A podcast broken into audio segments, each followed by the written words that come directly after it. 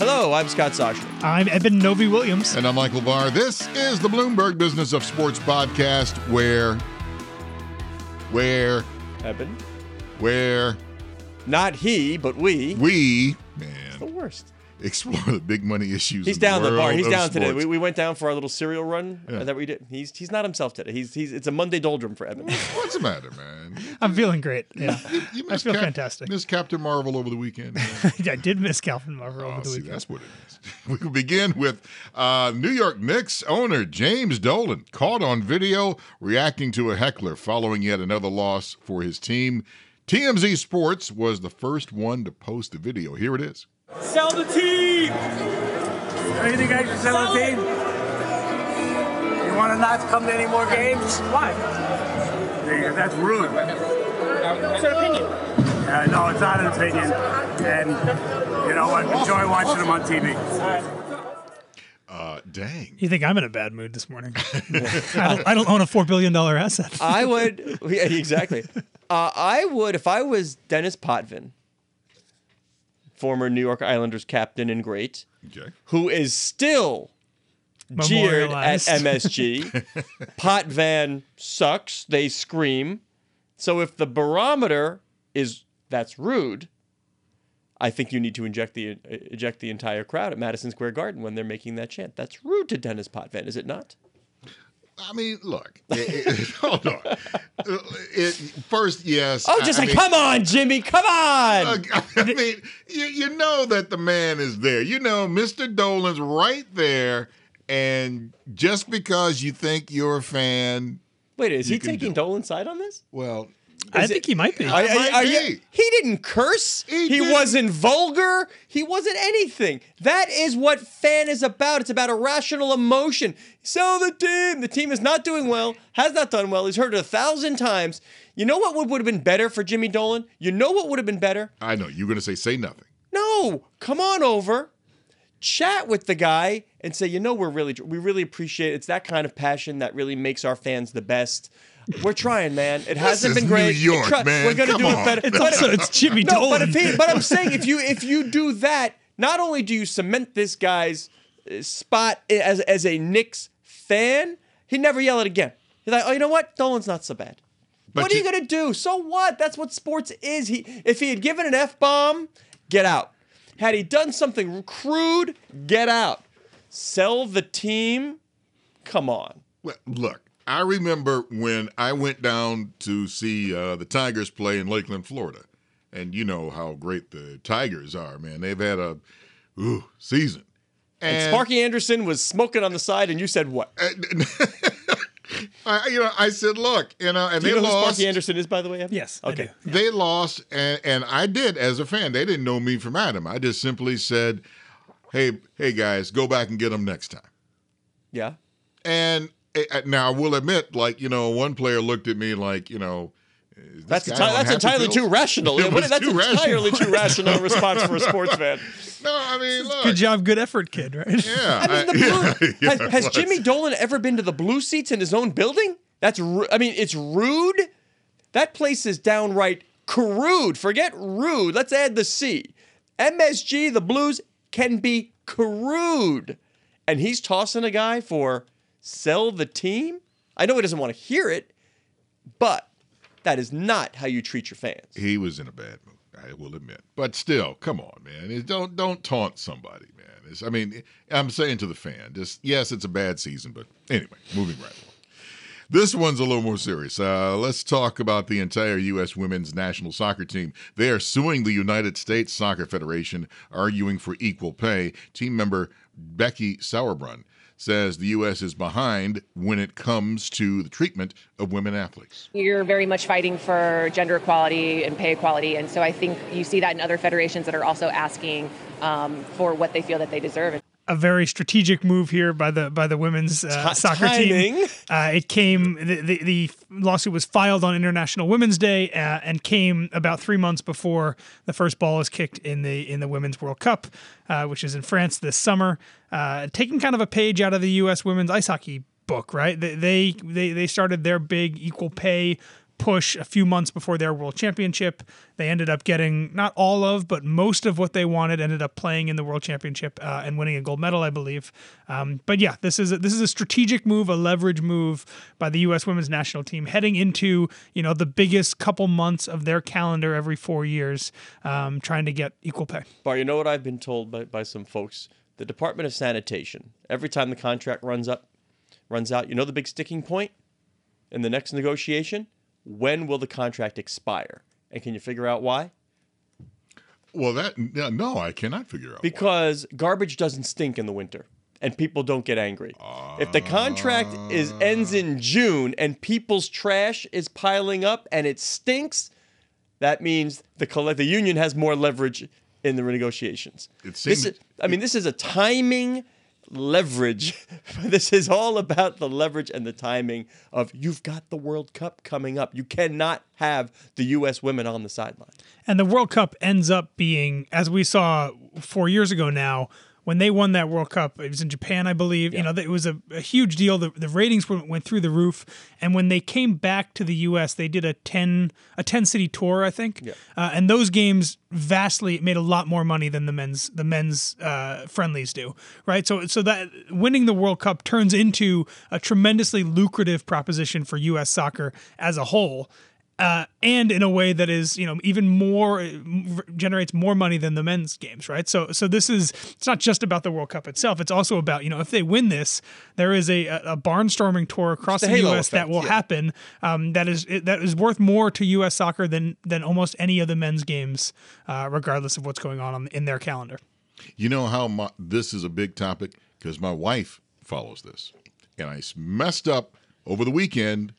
'Cause I said No. something. Yeah, it was. It, she was. She she talked about this story, and she was not. You know, she obviously she was worked up about it. So Wasn't we're having watching- it. She was. We were watching a TV show, and I'm not going to mention the. We were talking about the show Hazel, okay, and the, one of the stars of the show, Don DeFore, was in a, another episode, and she says, "Who is that guy?" I said, "Well, that's Don DeFore. Uh, he was the star of Hazel." And she said, "Oh, really?" Because I thought the star of Hazel Was was Hazel. Hazel. That's exactly what she said, Shirley Booth. So uh, you know, I'm people getting worked up, and I You, you, you her. took the long route, but you got there. I, it took me a while to get there. there are some there are some interesting folds to kind of how this may play out. Um, there's different ways to look at the revenue that they generate, but but the men certainly do seem to generate more money than the women. You know, the, the counterclaim to that is that you know the women might generate more if they were given the same opportunities uh, that U.S. soccer gives the men.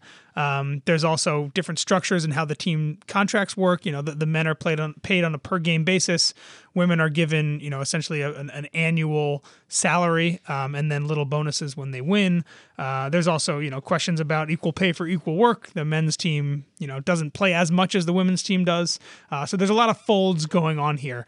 Um, but I think you're right, Scott. I think w- when it all comes down to it, just the fact that the Women's World Cup is coming up, the fact that, you know, we've seen companies like Nike and Adidas have stepped up to the plate in terms Big of paying push. women more. Women's sports is becoming a valuable piece of marketing across the United States and probably abroad. All of this is going to coalesce uh, into into into the perfect timing, I think, for for U.S. women's soccer. very hard, as you said, very difficult to make an apples to apples comparison as to how much each generates.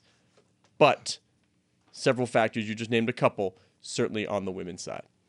We have another court battle to talk about in a landmark college sports antitrust case. Eben, go. the, Eben loves this the lawsuit He's been that- dying. Yeah, I've, I have a lot of thoughts here. Uh, just to give readers an understanding of what happened late Friday night in a, in a classic Friday night news listeners, news drum. read news your dump. story on the terminal. Listeners, sorry guys. Um, the, Multi-platform star over here. let me talk. Um, a judge out in California Never gets to it home, so now look how he treats me. uh, ruled in a, an antitrust lawsuit against the NCAA that has been going on for a while. Uh, Jeff Kes- Kessler, a lawyer who you know sports fans probably know because he works with almost all the unions, uh, he had been arguing that you know N- NCAA rules that limit payment that, that schools can give to athletes uh, are any uh, are violations of antitrust. They won a nuanced decision. Um, essentially, what the judge said is that schools are not, or the NCAA cannot cap what schools give students for academic reasons, right? So any benefit that they can tie to academics is allowed. A computer, cannot instance. be We need to buy a laptop. A computer. Let's, let's give people the concrete. tutoring. Yeah, tutoring, so so she Right. mentions tutoring, computer. Um, there's graduate degrees, uh, internships, scholarships at other institutions, and then you know the very vague, and I'm quoting here, tangible items not included in the cost of attendance, but nonetheless related to the pursuit of academics. Yeah. So Right? people. So, you know they're going to try and stretch it too far. Alabama Exactly. and Ohio State are going to offer a lot of things. Exactly. Yeah. So she did not. She left the NCAA caps in place for non-academic stuff. So we're not going to have a free agent market in the way that you know Kessler and others have argued for.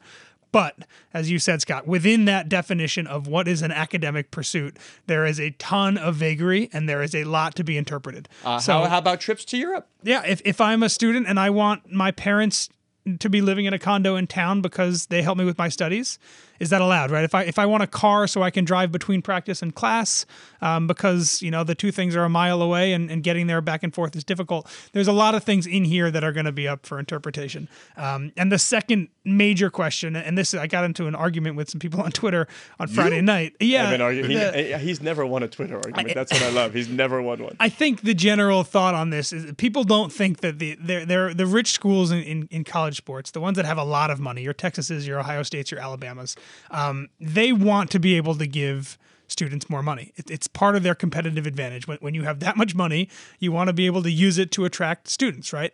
Um, and the way they do that now, because of the way NCAA rules are structured, is they build hundred thousand dollar training facilities and strength gyms, facility, the whole Are, thing. are we moving then towards sort of a different division of the haves and the kind of haves and that's the have-nots? that's how I interpret this. That that now you're going to see your your richer schools, your richer conferences, stretching that definition of academics in every way possible, so that the student who is choosing between Ohio State and University of Ohio in the MAC, right? A, a, a league that doesn't have the money that Ohio State does. Uh, there's a further division of the things that he's offered if he wants to play football uh, in Columbus versus what he's offered if he wants to play football in Athens.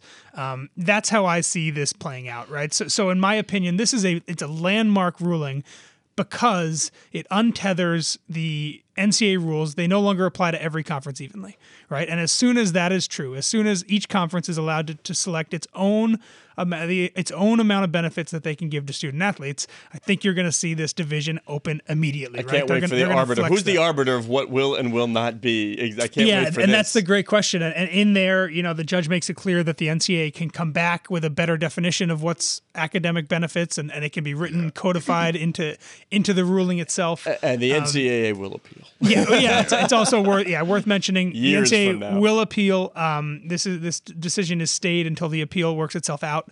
Um, and this is the same judge that ruled fairly leniently on the Ed O'Bannon trial a couple years ago, and that was appealed by the NCAA. And a lot of her, a part of her ruling was scaled back on appeal. Right. So the NCAA is is clearly hoping that you know this follows that same track. No which notes, is a, no anything. Judge Yeah. Claudia Wilkin. Judge Claudia Wilkin, very Uh, nice. you know, how- when you cover this much labor, judge. it just sticks in your head. Celebrity judge. Uh, yeah. So the NCAA is clearly hoping that you know, as would happen with with Wilkins' previous decision on O'Bannon, once they appeal this and once they get back, you know, that that this ends up being pared back in in some sense. But a pretty landmark moment for college sports. Finally, this one I've got a lot of feelings about. Finally. Antonio Brown. Oh, you know that wideout. He has made his way out of Pittsburgh. The Oakland Raiders have reportedly agreed on a deal to acquire the disgruntled wide receiver from the Pittsburgh Steelers. And this is agent Drew Rosenhaus. Antonio had nine great years. Sometimes in life, whether it's sports or business, you have a great relationship, but things happen and you have to move on. And Brown is most certainly moving on to a situation very different than what he had with the Steelers. Now, there was a chance there he could have gone to Buffalo. But uh, I guess he said, no, I don't want to go to Buffalo. What I'm not getting in many what why is he upset? Why what what ticked him off? What, Juju Smith Schuster? Ben Roethlisberger? Why do athletes get upset, Michael Barr? Well, but why? I guess it's an ego thing. I guess, but you, play professional. Why do why do professional athletes get upset, Michael? There's one word. I he wanted more money. this. And, Yeah, and, you know, I will never. You and I can debate this. I will never, ever, ever. And I'm a, you know, I'm a team guy. You got to behave a certain way, but you're part of a team.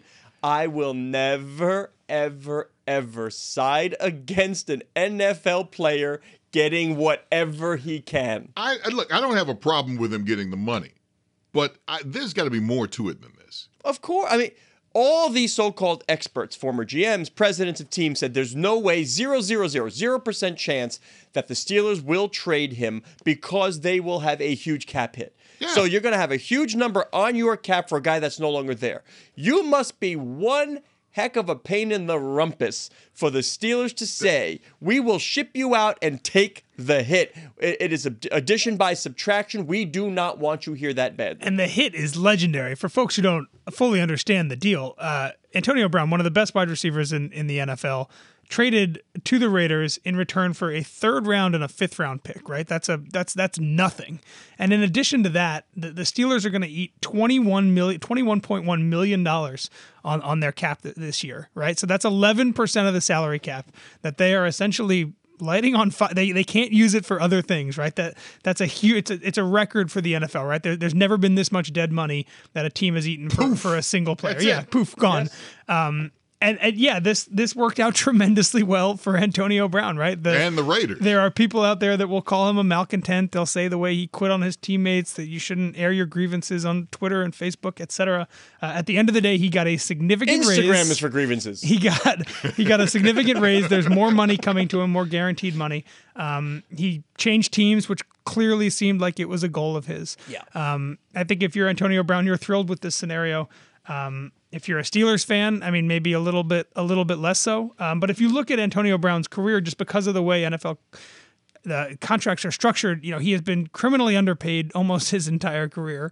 Um, he's getting up there now, right? He's 30, 31 years old, something 30. like that Get it while he's you getting can, 'cause getting to the end of for- it. yeah. Um, yeah, I, I'm with you, Scott. Get, get your money, and if you can figure out a way to get an extra thirty million dollars Dominican guaranteed, Sue said it. do Made 14, kept seven. He's 30 and he's a receiver.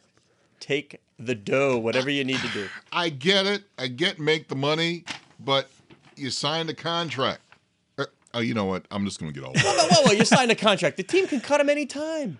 That's how that that's it's so one-sided in the NFL. Yeah, Yeah, the contract contract. doesn't does not Contract mean much. means nothing. You have he had they didn't have to trade him. He they just chose to trade him. Yeah, and, and, and they the Steelers got it. Just to be clear, the Steelers got into this situation where, where they have to eat twenty one million dollars of, of, of the contract this year because they consistently restructured his deal to create more short term cap space in the meantime. That's called right? kicking it kicking the can down. road. Exactly. Yeah, and it and it created a situation where now they're you know again they're eleven percent of their salary for next year is just dead given to a player who's playing on a, on an AFC rival. Um, but you know this is a situation partially of the Steelers' own making. This is, I'm worked up. This is the Bloomberg Business of Sports podcast. I'm Michael Barr along with Scott Soshnick and Eben Novy-Williams. We are here each and every Monday, Wednesday, and Thursday exploring the world of money and sports. Join us again at the end of the week when we speak with the biggest and brightest in the sports business industry. You know what? I'm done broadcasting. That's it. I'm done. I want to be traded. I want to go to another network. No, I'm, now you see how I crazy I sound? No. Are are you one of the best in the world at your position? You're listening to Bloomberg Business Bloomberg Radio around the world and online, where you get your podcast.